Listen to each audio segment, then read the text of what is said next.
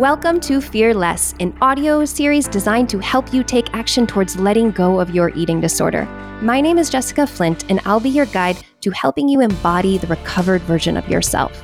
Like every human being ever to walk this planet, you and I are not immune to fear. It is biologically programmed into our brains. At the same time, I'm committed to not letting fear control my destiny and want you to have the same freedom.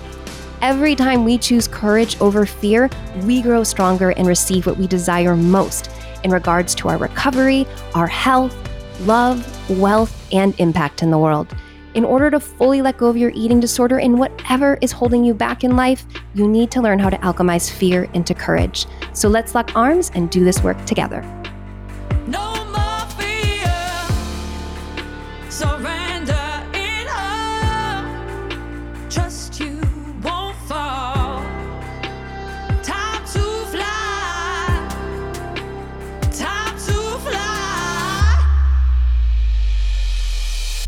Welcome back to Fear Less, my warrior loves. Today we are going to be talking about four core fears we all have in common. Now, these are super important to understand because these are really the underlying fears. They're going to help you work through all these eating disorder fears that come in the way, all these food fears, body fears. They are deeply rooted into these core fears. So I'm excited to be diving into this with Andrea. Andrea Wells is our new host of Recover Strong. So, Andrea, thank you so much for being here with us today to, to talk about fear. Thank you. I'm glad to be back. Yeah, you're you're my co-pilot for this Fear Less as we both transition into completely new roles. You as the host of Recover Strong, me as the upcoming host of Love and Learn in the fall. So it's excited for us to both explore how we're navigating fear as we step into these uncharted territories for both of us. Yeah, I know we've shared some of our own fears. This is a period of transition and it's exciting, it's scary, it's both. We're going through it, we're figuring it out. yeah. And that's such an important key, really, to go through these things with others. I, I mean, I, I can't imagine going through, or I can, I have gone through a lot of these things alone, and it's so much harder. And really, you can start to just be open about your fears and being around people who have similar fears as you, you can start to see, like, oh, wait, like I'm not alone in this. And this is okay to have this. And this is how so and so, and this is how they're working through it. Right. And so we can start to see people when they model fear and model courage how how important that can be for our own selves to to do the same. So yeah let's just be good role models for each other. Deal. So the in the first episode we talked about we shared a little parable and you um, that talked about the idea of feeding fear versus feeding our courage. And you shared a really awesome story with me that i just want the listeners to to know because it, it, really touched my heart like how much that parable and this you've heard this one beforehand. So anybody i do recommend that if you are just hopping into this episode go to the beginning. Start from start fresh from the very top of Fear Less and just catch all of these because they're all really designed to help you work on your fear practically, tangibly, and experientially. So you'll get a lot of value out of every single episode that we release and every lesson inside of it. Uh, but Andrea, like, what meaning did that parable bring to you? Yeah, that brought up a lot of memories of an experience I went through a little over two years ago. I was hospitalized involuntarily into an inpatient psychiatric facility for about a week. Um, due to really intense and severe PTSD symptoms and OCD. I was suicidal. Um, it was a mental health crisis. It was very, very bad. It was the most horrific time of my life. And uh, I was in the treatment center doing the different groups that they do. They had different social workers and therapists come in and just do kind of gen- general mental health education. And there was one group that I participated in where they shared this parable. And I had like heard of it vaguely before. I've I've heard of the two wolves. I didn't really know what it meant. I never heard the full story before. And they printed it out on a piece of paper and we all read it together and I was like wow, that's interesting because I realized for so long, you know, I I had come really far in eating disorder recovery, and in my situation, there was more to uncover with PTSD and OCD to work through as well, and that's where I was at at that time, and I'd realized that for so many years, I had been feeding the unhealthy wolf is what I would refer to it in my mind. I think different versions of the story use different words. But for me, I consider it the unhealthy wolf and the healthy wolf. And that might have been the wording I had on the worksheet that they gave me. But I remember, like, okay, so this is what I've been doing. I've been feeding the unhealthy wolf, and look where I am. I almost took my own life. I'm hospitalized because that's what got me here. Imagine if I fed the healthy wolf, the wolf of before I was feeding the wolf of, you know, despair, hopelessness, feeling broken. And what if instead I fed the wolf of hope, possibility, healing, the belief that I could get better? It's not all doomed. So once I got out of the hospital, you know, it, it, wasn't I wasn't just magically better, even though yeah, I did participate in some groups and they were helpful. It was not a snap my fingers, oh my God, I feel great now. I still felt horrible.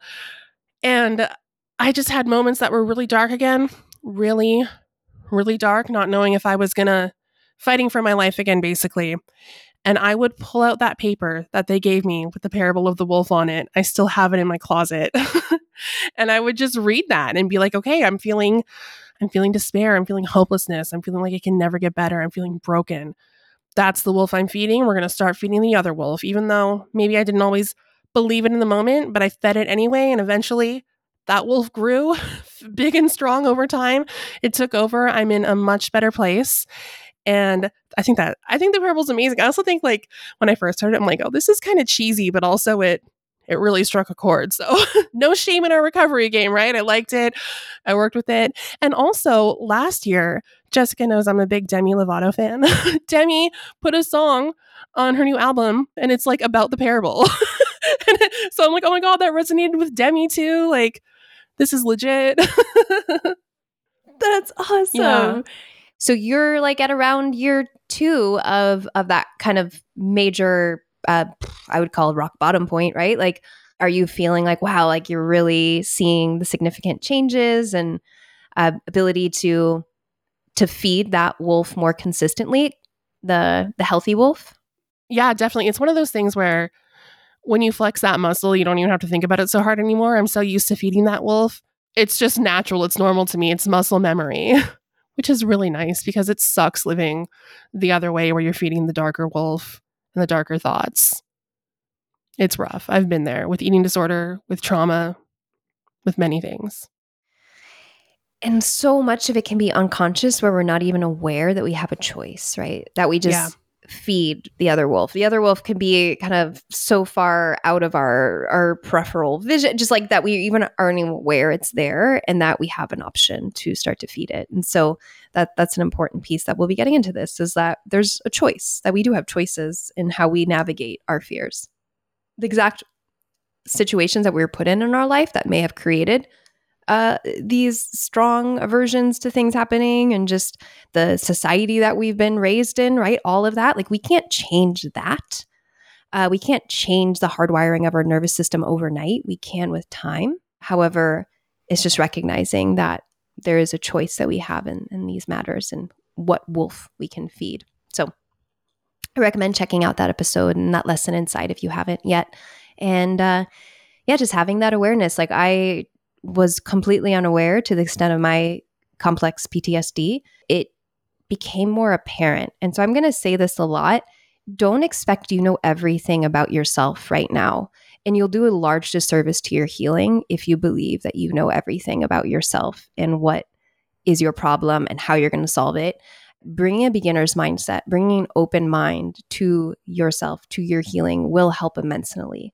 It's okay to be wrong or to have things that you think are truth with a capital T to then have those dispelled or to be seen from a different angle or from a different light. And then once you do, it becomes much more clear and apparent as to why certain things are the way they are or why you react the way you react. And just to kind of keep that in mind. Um, our ego is very protective, and our ego really loves to think it's right. And so sometimes that that protective mechanism can be so strong that it prevents us from seeing other options. So I just want you to think about that when you think about your fears and how strong they are and the stories they're telling you, the fear story, what this unwanted thing that you think will happen is, to just be open to that not being truth, not being truth. So just kind of keep that in mind, guys.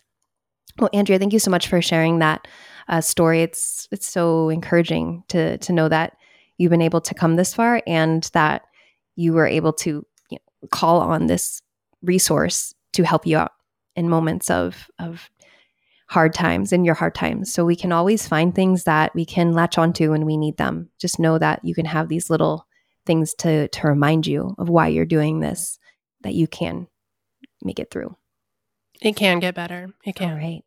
100%. It can. And you can endure the parts where it doesn't feel like it is, um, with a little more grace and a little more space. And with your healthy wolf by your side. And, All right. let's get into the uh let's get into the just randomly wanted to make a wolf call. Oh, who doesn't? All right, let's get into this lesson for today where we explore the four core fears we all have in common.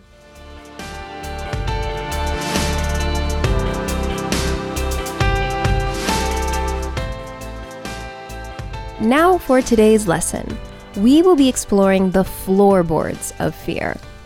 When you begin to name your fears, you will see that you can trace their roots back to these four fundamental sources. Now, before we hop into what these four fundamental sources are, let's get on the same page about what fear is exactly. The definition describes fear as an anxious feeling caused by our anticipation of some imagined event or experience. Medical experts tell us that that anxious feeling we get when we're afraid is actually a standardized biological reaction. Whether we're afraid of getting bitten by a dog, getting left by our lover, or being judged for our body size, it's pretty much the same set of body signals and physiological pathways that get set off. Fear, like all other emotions, contains precious information. Now, knowing the fundamental sources of your fear can help you see the bigger picture and give you more context on how to work with your fear. Today, we will cover four basic fears, out of which almost all of our other so called fears are manufactured. So these are more of our root fears. The first one is pretty obvious. This one is a fear of death. The idea of no longer being alive arouses a primary existential anxiety in all normal humans. You know, consider what happens when you think deeply about a deadly virus like COVID what it can do to you, what it could do for the people you love. This naturally invokes fear. And the actual fears that we find to be more scary around death are individualized. You know, whether it's a fear of falling off a building, or a fear of drowning, or a fear of getting a deadly virus. All of these can change depending on the person. But in the end, it is the fear of death. The second fear is a loss of autonomy. You know, you can also think about this as the fear of being suffocated or paralyzed, restricted, trapped, imprisoned, smothered, or any otherwise way of being controlled by circumstances that are beyond your control. Different expressions of how this fear can be triggered is by situations such as a fear of commitment feeling that you're going to lose your personal power if you commit to someone, to a marriage, to a family, uh, poverty, debilitating illness, aging. It can also be triggered by situations where we feel helpless or powerless. From time to time, parents can also feel this fear of being overwhelmed, trapped, and restricted because they have an immense responsibility of taking care of a child or their children that can't be given up. So, this fear of loss of autonomy really boils down to anything where you fear the loss of independence, of your own sovereignty, of freedom, your self sufficiency, your individualism. All of these can lead to a fear of a loss of autonomy. The third fear is the fear of separation.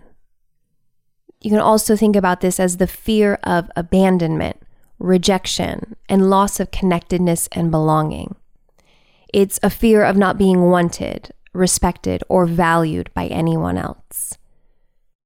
We humans have a strong biological need to belong.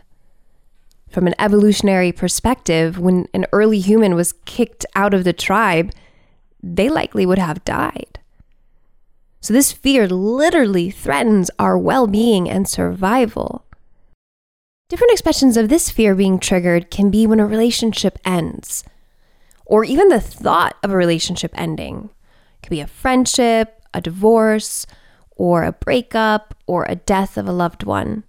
This type of fear can also be triggered when a relationship deepens, and with that, an experience of vulnerability, meaning you are exposing yourself emotionally to this person and you are entering into some risk and uncertainty with your heart.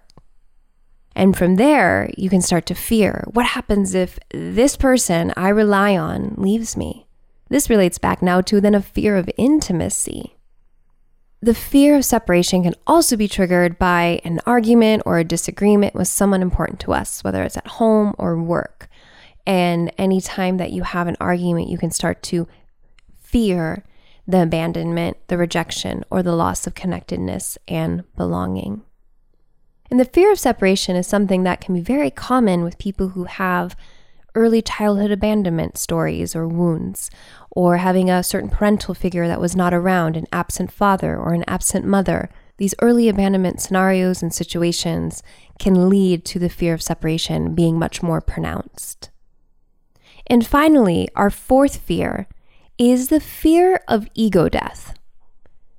Now, that may be a little meta, so it's also can be seen as the fear of humiliation, shame, or overall worthlessness, or any other mechanism of profound self disapproval that threatens the loss of integrity of the self, meaning your strength and integrity of self feels compromised.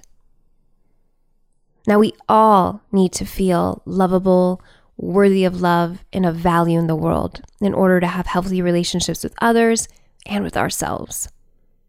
So much suffering comes from feeling less than, not worthy of love, unlovable. This shame can be an absolutely excruciating feeling something many of us will go to great lengths to avoid or to numb through addictions or destructive behaviors or any way to just push away these feelings. When we are shamed and humiliated, it can threaten or destroy our belief in our worth, our lovability, and our value in the world. Different expressions of how this fear can be triggered are having a fear of failure, wanting to put yourself out there into the world, having a fear of visibility, of criticism, of bullying, of being victimized, making mistakes, public speaking. Once again, that ties back to visibility, having people look at you, being seen and heard. Now, these feelings of shame and worthlessness are often triggered by an expectation of judgment or criticism that if I do this, I will be judged. I will be criticized. If I look like this, I will be judged. I will be criticized. Whether it's from ourselves, personal self judgment, self criticism, or by others. This fear can sometimes be hard to spot because feelings of shame and worthlessness can be internalized to such a degree that you actually believe that it's truth and that you are this way. And the self criticism and the self judgment becomes a way of operating in the world and belief system. And this is why self awareness is so important to start to separate the shame from the truth of who you are. So, to review the four basic fears, they are one, a fear of death, two, loss of autonomy, three, fear of separation. Four, fear of ego death, meaning I do not want to feel the shame, humiliation, or feelings of worthlessness or feelings of worthlessness that lead me to believe that I am not good enough to be loved or valued or have a place in the world. So now let's check in. Which of these fears make up most of your worries and pain stories? Take a second to pause and think about it. Is it the fear of death? The fear of losing your autonomy? The fear of separation and abandonment? The fear of ego death and feeling shame and worthlessness? What are the common fear stories and how do they relate to these four core fears? The more clearly and calmly we can articulate the origin of our fears, the less our fears will frighten us and control us. So, in order to fear less, we must have greater self awareness to what lies beneath the fear stories. And in doing so, it reminds us of our humanity. Everyone struggles with these fears to varying degrees. And it's in our response to these fears that we find our freedom. Now, stay tuned for the next lesson on responding to fear versus reacting to fear. And remember, the greatest things in life are on the other side of fear. So let's not waste another moment of this one precious life holding ourselves back. And if you want support to cultivate the courage to face your own fears in recovery, head over to www.jointhecourageclub.com to get on the waitlist for the Courage Club. The Courage Club is a personalized support system and a supportive community to uplift you every step of the way. Picture yourself surrounded by a community of resilient warriors who genuinely care about your progress and will celebrate every victory, no matter how small, and are walking on a similar path to full eating disorder recovery. Inside, we are tackling struggles with food, body image concerns, and negative thought patterns. Head over to www.jointhecourageclub.com and embrace the journey towards a healthier and happier you. Thank you for tuning in today, and remember that fear doesn't have to hold you back. You can live with greater courage and take back your precious power.